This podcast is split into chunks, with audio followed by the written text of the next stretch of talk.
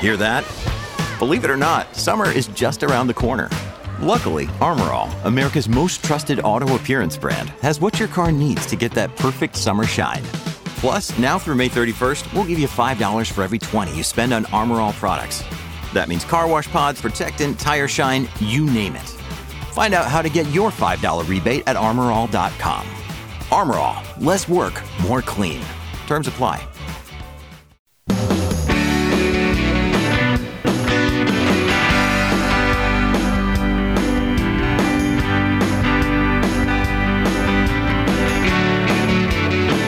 Welcome to the Clark Howard Show, where our mission is to serve and empower you so you make better financial decisions in your life. In today's episode, an update on how one effect of the pandemic has been early retirement for many and how that's ugly for the economy. And also, I want to talk about an experience I've had personally for the first time ever about renting something I've talked about for years and tell you my experience that could save you money. So, wow, we got to talk. You know, employers have used the pandemic as an excuse, as a way of getting rid of people that are older workers. And they've been able to avoid any discrimination, age discrimination oversight, really, by using the pandemic as a way of paring back workforces, really giving it to older employees, them taking it on the chin. And the crazy thing is the reality companies that do that end up lowering their future profitability. And they think they're so smart treating older workers like dirt and treating them as refuse or surplus and hiring somebody younger cheaper. And yeah, there are advantages, at least immediately, with payroll. But what do you lose? You lose the institutional memory. I've seen that in so many industries, so many businesses where they decide they're going to pare payroll and they really go after the older workers, and they end up thinking that they're doing something really clever. They know it's dirty, but they think they're doing something clever. But they end up hurting the company's very future. Well, now, to surprise, the Wall Street Journal wrote a report about why getting rid of the older workers is actually going to harm the American economy because the number of workers 55 and older that are in the workforce right now is down to 38%. That is an exceedingly low number. And for people even above age 40, some employers have decided they're too old and made them surplus. And so the effect on ultimate economic output is very, very clear that it's going to hurt us as a country. You know, it's my belief that we need to have age discrimination laws with teeth. Because the odd thing is that it turns out employers are working against their own self interests and the interest of the United States when they discriminate against older workers. Because the experience and expertise is so valuable. But the thing is, I know what it's like with short termism. Short term thinking is so much a part, especially of publicly traded corporate America, where all they think about is what's the next quarter going to look like? And the reality is, companies go extinct throughout corporate history, throughout capitalism's history, companies that were on top of the world eventually fade into insignificance and potentially oblivion. And one of the real dividing lines between companies that stand the test of time and those that don't is how do they treat their workers? So, again, you may think you're being clever treating people like dirt. You're not.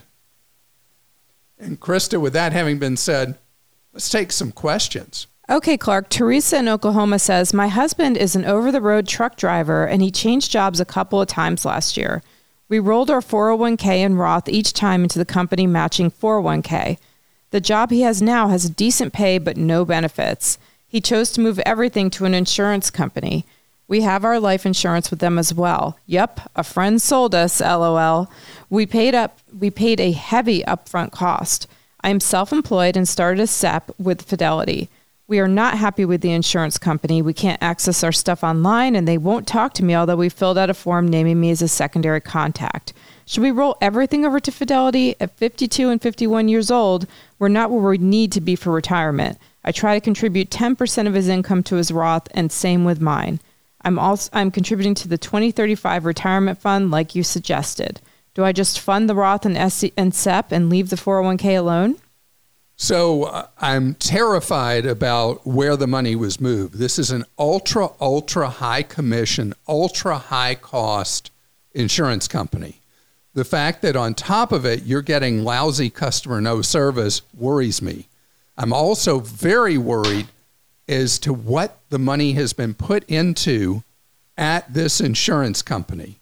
I'm frightened that there may be extreme penalties to move the money from them to a good provider like Fidelity. What I'm going to suggest in this case is you want to pay for some hourly support, hourly advice from a member of the Garrett Planning Network, garrettplanningnetwork.com and have somebody you can search by zip code, find somebody near you, have someone who is an expert in this, who is only there to represent you, be able to uh, navigate this for you and help you with migrating the money into an IRA at Fidelity. And I'm really, really sorry that he was sold a bill of goods by this insurance salesperson. Cindy in New York says Does making a payment only toward principal on a car loan lower the monthly rate or lessen the number of payments? For example, I want to pay $10,000 toward the principal. Will that do anything? Well, Cindy, it'll do a lot because it'll significantly shorten the length of the vehicle loan. And almost all vehicle loans are computed as simple interest loans, meaning that when you pay a bulk sum like 10 grand up front, you will remove a lot of the remaining interest that you'd have. That 10,000 will never have interest again. But there's an interesting possibility, excuse the pun, if you're willing to throw that kind of money at the loan, you may find that what would work the best is go to a credit union to refi that existing car loan into an ultra short car loan, couple of years, 3 years, whatever, and pay the 10,000 towards the balance as it's refied so that the payments remain affordable for you. And that would be a win win win because credit union vehicle loans tend to be a tiny fraction of a percent of interest versus loans done at a car dealer or even loans done at a bank are much more expensive than vehicle loans done at a credit union. And Lauren in Georgia says, I've been trying since December to get a new dishwasher for my mom's house, a standard 24 inch black with front controls dishwasher. I ordered one from Lowe's, but it keeps being pushed back as they don't have any and have no idea when they may get one in. Same with all the other retailers I've tried. Her machine is 20 years old, so it is desperate to be replaced. Any suggestions? The big problem right now is the custom color, wanting a black dishwasher front instead of white.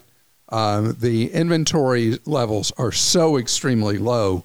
I don't know if it still exists, but there were uh, dishwashers that you could change the front later at relatively low cost. So you could you could find a white dishwasher if it has an interchangeable front panel, you could later change it out for a black one.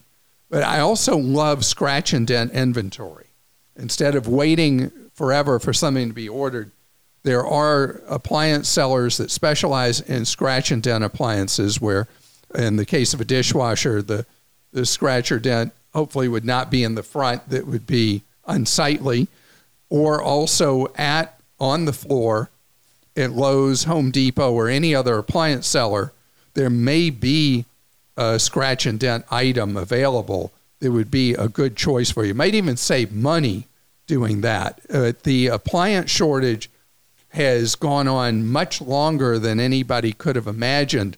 And it's because in the factories where these appliances are made, they've been uh, super spreader kind of facilities where so many of the workers have gotten coronavirus, gotten sick or worse, and it's disrupted the production uh, either at, at the final assembly or at various part suppliers for appliances. That's why we've had such an enormous problem. Coming straight ahead, I did something for the first time in my life. I rented a storage unit. I learned some great lessons I want to share with you. Families have a lot going on. Let Olly help manage the mental load with new cognitive help supplements for everyone four and up, like delicious Lolly Focus Pops or Lolly Mellow Pops for kids. And for parents, try three new Brainy Chews to help you focus, chill out, or get energized. Find these cognitive health buddies for the whole fam at olly.com. That's O L L Y.com. These statements have not been evaluated by the Food and Drug Administration. This product is not intended to diagnose, treat, cure, or prevent any disease. When you need mealtime inspiration, it's worth shopping Kroger, where you'll find over 30,000 mouthwatering choices that excite your inner foodie. And no matter what tasty choice you make, you'll enjoy our everyday low prices, plus extra ways to save, like digital coupons worth over $600 each week. You can also save up to $1 off per gallon at the pump with fuel points. More savings and more inspiring flavors make shopping Kroger worth it every time. Kroger, fresh for everyone. Fuel restrictions apply we're moving, and it's something that is unusual in my life. We have only lived two places over the last 25 years. And so we're moving to a place one fourth the size of the home that we have lived in. And so I have been very busy toting stuff to charitable donation centers, uh, consignment shops, giving stuff to my kids, for my uh, two older kids who live on their own, for them to have. And it's been uh, quite an odyssey. And we still have stuff that we don't have enough room for in our new place, and we're not ready yet to get rid of. It sounds like a pretty typical thing, that last part. So I've never rented a storage unit in my life. And it's something I've talked about over the years how much stuff we as Americans have that we have this unbelievable number of storage units. And it is something that we're the only people in the world like this with all these storage units. So I didn't know anything about it. I read online some about renting one. And then I started uh, figuring out which ones were geographically appropriate for us, even though you don't regularly go to a storage unit. Came up with a list of 14. And then I started looking at pictures of them online, eliminated eight of them just from looking at pictures. They look sketchy. And then the other six, I went and drove by. I know this is more work than most people probably think is reasonable. And then I came up with four that seemed like they were all fine choices. So then I started looking. Now you can look on the websites and figure out which one has what you want and what prices they're charging, what deals there are, and the rest. And it is absolutely unbelievable for a storage unit. We needed a, a 200 square foot one 20 by 10 is what we ended up with. How different the prices are from one location to another. Now, this is crazy, Krista. The place we ended up renting from, these are all, uh, almost all these storage unit facilities are in limited partnerships. even if it's the same brand name, they're different operators. So the one that we ended up using is about 500 yards from another location of the same company. Oh my gosh. And one of them was more than 50% higher for a 200 square foot storage unit than the one we rented. Because once I had pared down the list, it was just a matter of which one had the best deal. So, what's cool about what we have is we have basically it's two side by side units make the 200 square feet. So, when we get rid of half of the stuff, we go down to 100 square feet. And then my goal is within a year to be at zero square feet. But the pricing online is dynamic demand pricing, as so many things are now. And whatever their demand is for different sizes in that location, that sets the rent, which can ultimately change on you. Um, and you're sitting duck. You then have to go get your stuff if it gets too expensive and move it somewhere else. And your possessions are not insured. So you have to either buy insurance from the storage company, from your homeowners or renters insurance, or because a lot of times with homeowners or renters, you get a certain amount of coverage for stuff in a storage unit, or you buy a third party policy, which are easily available if you use a search engine and you look for storage unit insurance. Now, I did not use the insurance we have on our new home because I never want to make a claim against my homeowners. And um, it's very easy to buy an independent policy, which will be a lot cheaper than the coverage offered directly by the storage facility. But if you do want the easy button, you can pay more and just get the insurance from them. Look closely at the terms and conditions of the insurance coverage. It's not that great, but it's better than not being insured. All right, let's get to some questions. Annie in New York says, I've been getting mail for someone using my address for unemployment insurance. What should I do? Oh boy. All right. So somebody's probably committing unemployment insurance fraud. And you, even though they're not using your name, it could still be a problem for you. So what I suggest is you contact your state department of labor and the unemployment insurance office. They are really used to, over the last six weeks, hearing from people with some issues of fraud. And you just tell them that, give them the information on the name that is using your address to file for unemployment. And then their fraud unit, whenever they get around to it, will uh, do what they can about an individual who likely is committing unemployment insurance fraud. Okay, and then this is from Adam in Connecticut. My car lease is up in September. The residual value is about $2,000 higher than the current market value, so I won't be purchasing it. I'm really hoping that an electric car will be available by then at, at an affordable price. I'll only be able to afford around $20,000. I won't be leasing again, so I'll depend on the $7,500 tax incentive.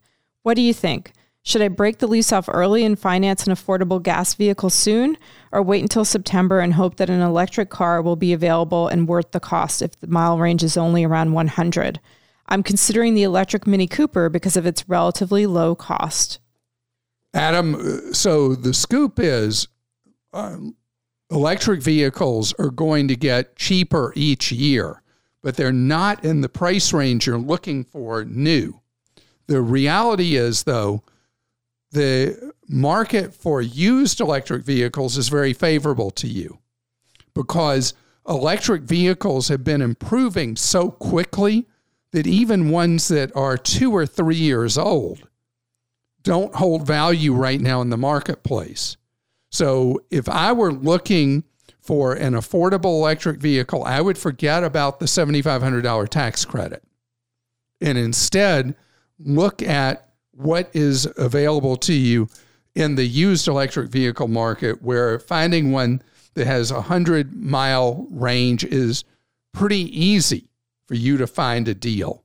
And the reality, you buy it, already had a lot of its depreciation hit, And then in the next few years, you can get rid of it, not lose much money on the sale because the first person did. And then you can get an up to the minute electric vehicle that will be easily in the low $20,000 range. And Allison, Georgia says we cannot get our money refunded for international flights that were paid for, but because of the pandemic, we can no longer go on the trip as our cruise was canceled. The airline no longer even offers the flight that we paid for. They want to offer us a credit and limit when and how we can use them. Our credit card company says they can't get our money back either after a long process. Please help. Alice, I'm shallow breathing because there are millions of people in the same situation that you're in. A lot of people's credits that were that were given to them in the early stages of the pandemic spring of last year are now set to expire. And the airlines are just so excited because they're going to pocket all this money. In the situation with international flights, the airlines have made it so hard because so many of the flights are no longer in existence, just like you found. The credit card companies cannot help in this case, just as you discovered, because the airline did give you a credit and gave you the ability to use it. So this is absolutely one of those things where bad things happen to good people because of the pandemic. And as much flexibility as you can show so you don't lose that money, I want you to do. And what do I mean by that? The flight you paid for no longer exists, but try to turn the lemons into lemonade by flexing going somewhere else that airline goes internationally, using that money so that you don't have to walk away from it. And I want you to know we're working to update all the latest travel info on Clark.com because so many people have been affected by so many unusual circumstances. And I also want you to know where it does make sense and doesn't make sense to book travel now for the rest of this year and into 22. Thanks for listening. If you're enjoying the podcast, please rate and review us wherever you're listening. For more money saving info, go to Clark.com and for bargains, ClarkDeals.com.